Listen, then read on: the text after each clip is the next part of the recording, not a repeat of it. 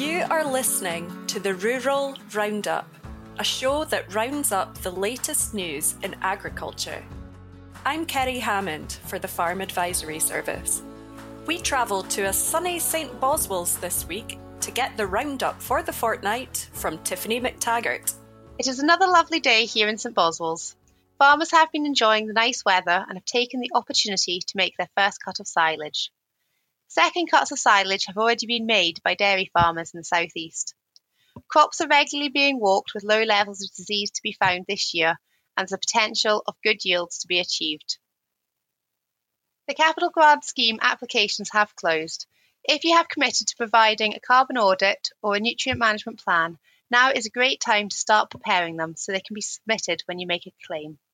The 2022 Food Processing Marketing and Co-operation grant scheme, also known as FPMC, is now open. This grant supports Scotland's journey to become a good food nation, providing grant funding to businesses within the Scottish food and drink sector. The scheme is now open to both new and existing food businesses. FPMC funding can support capital investment, innovation and training, cooperation and marketing, amongst other things. Capital grant rates vary depending on the size of business and eligibility of the types of agricultural products. The application window closes on the 19th of June 2022. All eligible costs must be claimed by the 31st of March 2023. Full details for the scheme can be found on the Scottish Government website, linked in the show notes below. It is now a requirement if you use pesticides or adjuvants on your farm to register. The Official Controls Plant Protection Products Register 2020 has now come into force. The regulations cover plant protection products, which are usually known as pesticides. This regulation applies to the whole of Great Britain. The rules also apply to third parties who apply pesticides as part of their job, whether in agriculture, horticulture, amenities or forestry. Amateur users like gardeners are exempt. The deadline for this is the 22nd of June 2022. Have a look in our show notes for links to the schemes I have mentioned.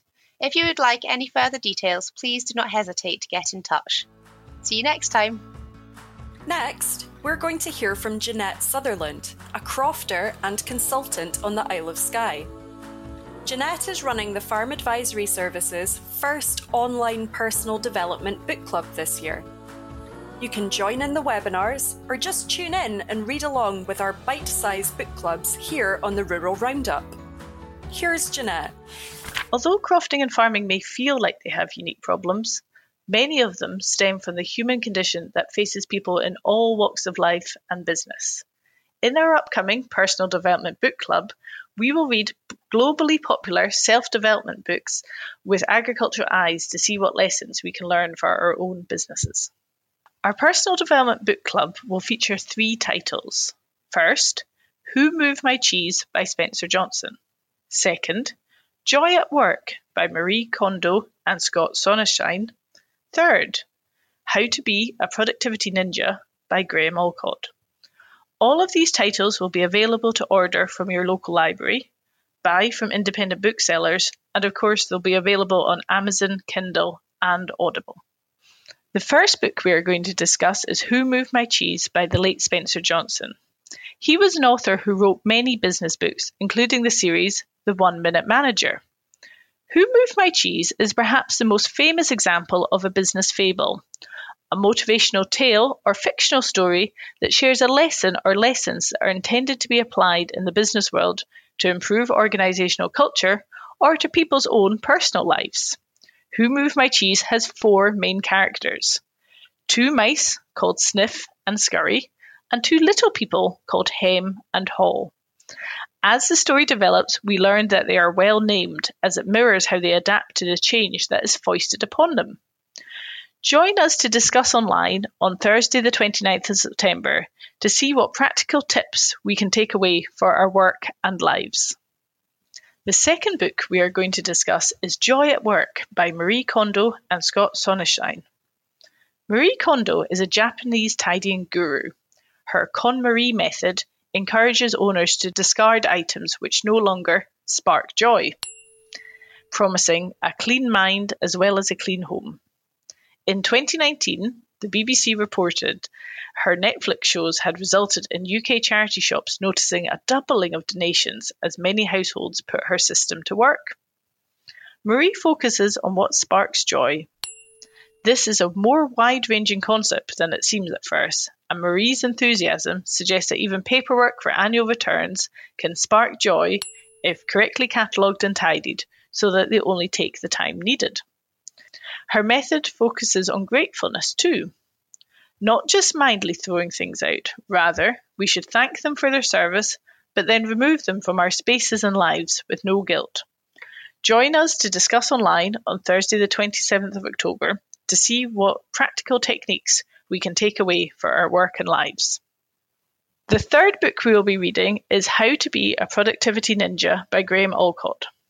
This book is powerful on the different mindsets we need to adopt as small business owners with various roles.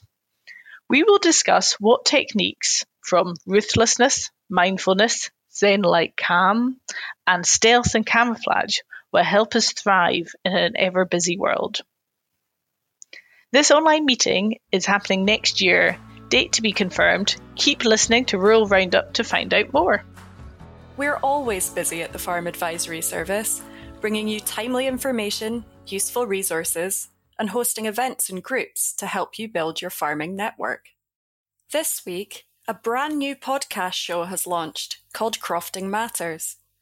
More than 750,000 hectares of land in Scotland is in crofting tenure. In this new podcast series, hosted by Siobhan MacDonald, we explore all aspects of crofting. In the first episode, all about bull management, Siobhan is joined by Sarah Balfour, a beef consultant at SAC Consulting. With many crofters across Scotland currently putting their bulls out, it is a good time to consider your current practices. So listen to this episode for information and advice on all matters bull management, from pre-breeding examinations and diet through to the Crofting Cattle Improvement Scheme.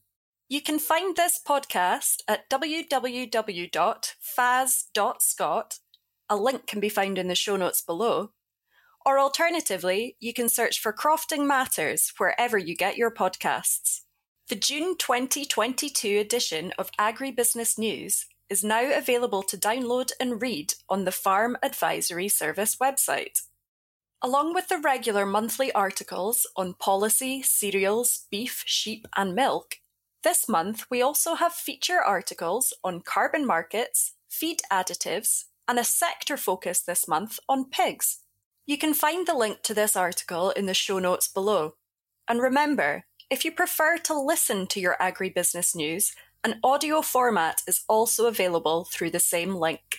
On Thursday, the 16th of June, the Perthshire Women in Agriculture Group are holding a webinar to discuss carbon audits. They are asking the questions, what are carbon audits and why is everyone talking about them? This meeting is open to all women who live and or work in agriculture anywhere in Scotland. The link to book your spot at this webinar is in the show notes below. The Farm Advisory Service is delighted to be a part of the Royal Highland Show from the 23rd of June. If you have a question you need answered or want to know how we can help your business, we will be part of the SRUC stand near the main ring. If you have tickets for the weekend, please bring your wee ones to learn more about farm safety and take part in a few fun activities. If you're looking for a group of like-minded farmers and crofters to share your experience, ideas and knowledge with, and tackle the big problems facing agriculture, consider getting involved with FAS Connect. We're establishing 40 discussion groups across the country, covering a range of topics. Groups will consist of around 15 farmers or crofters, with the aim of bringing together like-minded people. Visit FASScot/connect and click on the Get Involved button to fill out a short survey. The survey asks a few simple questions about where you are, a few basics about your business, and what type of group you'd be interested in joining. The survey closes at the end of June and meetings will start from July. So visit FASScot/connect to get connected now. On the way back down from Skye, we stopped at the Black Isle to ask agricultural consultant Malcolm MacDonald, what's on your desk? So there's plenty of work on my desk. First of all, I'm still kind of working through just getting tidied up on some of our post-IACS was a very busy spell when farmers are applying for their main source of government funding, which we do a lot of applications. Always after that, there's a lot of kind of little queries to follow up on because we usually either see in person or speak to all of our clients. So that always has a kind of a knock-on effect and a build-up of little queries to kind of get back to people and sort out afterwards.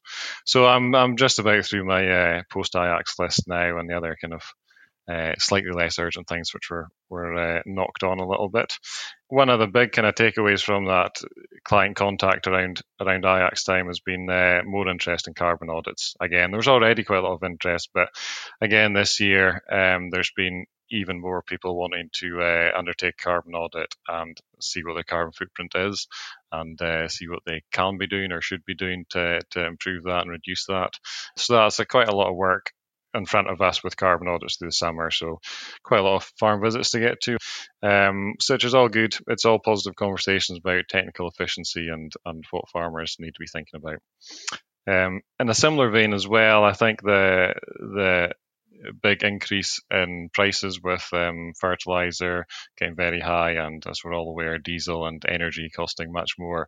There's also been more farmers looking at their business in a broader sense and looking for a bit more advice. So we've had quite a few integrated land management plans kind of approaches from clients to look at that and really just look at their business from top to bottom and see if there's any, if they're missing anything, of where they can improve and what they should be looking at. So again, it's a bit more in depth in the carbon audit, of course, and a bit more business focused, but plenty of that type of work in front of us as well. So it's all good, all the positive conversations we want to be having, I think. I've also been involved in a few meetings talking about virtual fencing. I was involved I kind of ran a farmer group looking at virtual fencing about 2 years ago now, and they were some of the first farms in Scotland to use virtual fencing collars on cows in a commercial setting, not in either nature reserve or conservation sense. So off the back of that, or talking about the kind of experience the groups had with the collars, I've been talking at a few meetings, just talking about what the technology is and how it can be used to improve animal welfare and improve environmental outcomes and all the various benefits that it's got. For people who don't know what virtual fencing is, it's essentially the cow or the sheep or the goat, any kind of livestock, any grazing livestock. It's a collar they wear which is linked to a GP or has a GPS receiver in it, and then that's linked back to your phone or a computer. And you can essentially map a virtual field and keep the livestock contained within that area without actually having any physical fences at all. It's an idea which has been around for quite a few years, but it's only just now kind of become a commercial reality. People may have seen it in Landward or Countryfile for quite a few years with buried wires and things like that, which were kind of a proof of concept, but now we're actually seeing ones which work with no buried cables, just a GPS receiver and a phone signal in the collar on the cow, and that's just keeping them contained. It works so far. It seems to work very well. The cows are trained to it very quickly, and generally once they're trained to it, they don't break out, or if they do break out, they go back in very quickly. So a very new technology, so there's still a lot to be learnt about how it can be used and how it can benefit farmers and benefit the environment too. So there's a lot of potential there, and I think people are still kind of working out how it can be best used on farm and where it works well. I decided to work in the rural sector shortly after I left school. I didn't really have a terribly clear plan of what I wanted to do, so I had a year out.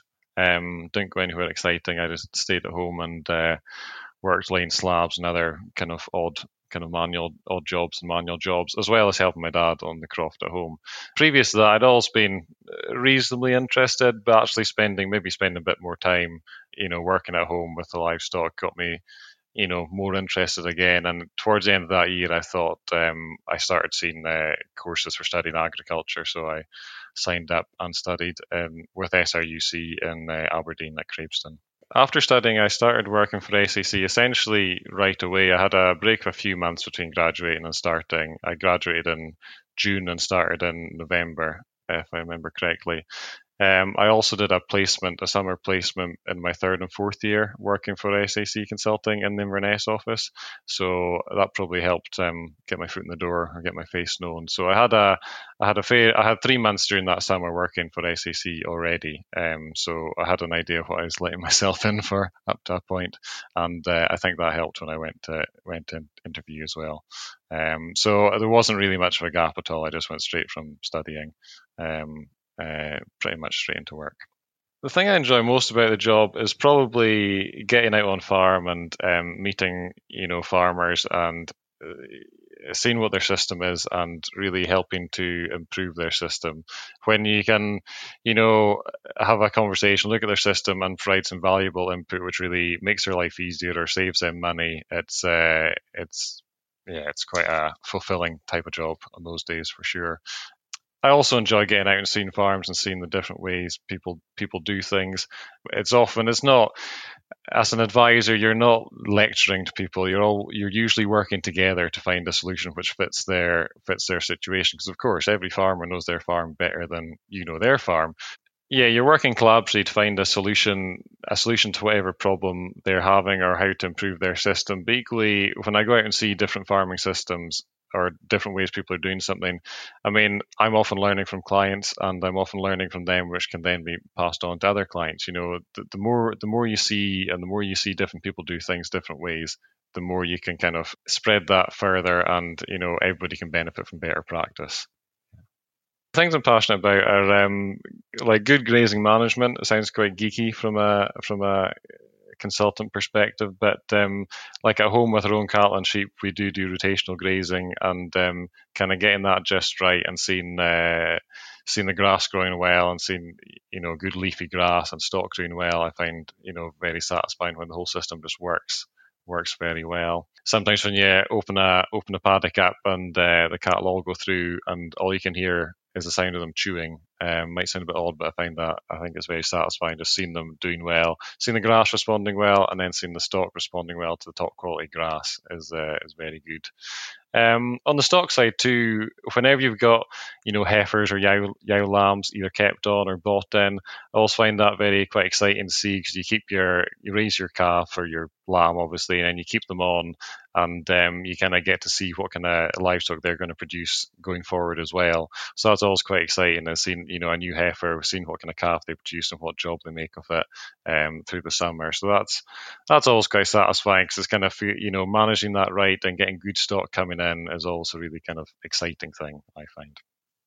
Outside of work, with my day job and my evening weekend job, I don't have too much time for any time-consuming hobbies, but I do have 2 dogs, which I'm training to be sheepdogs.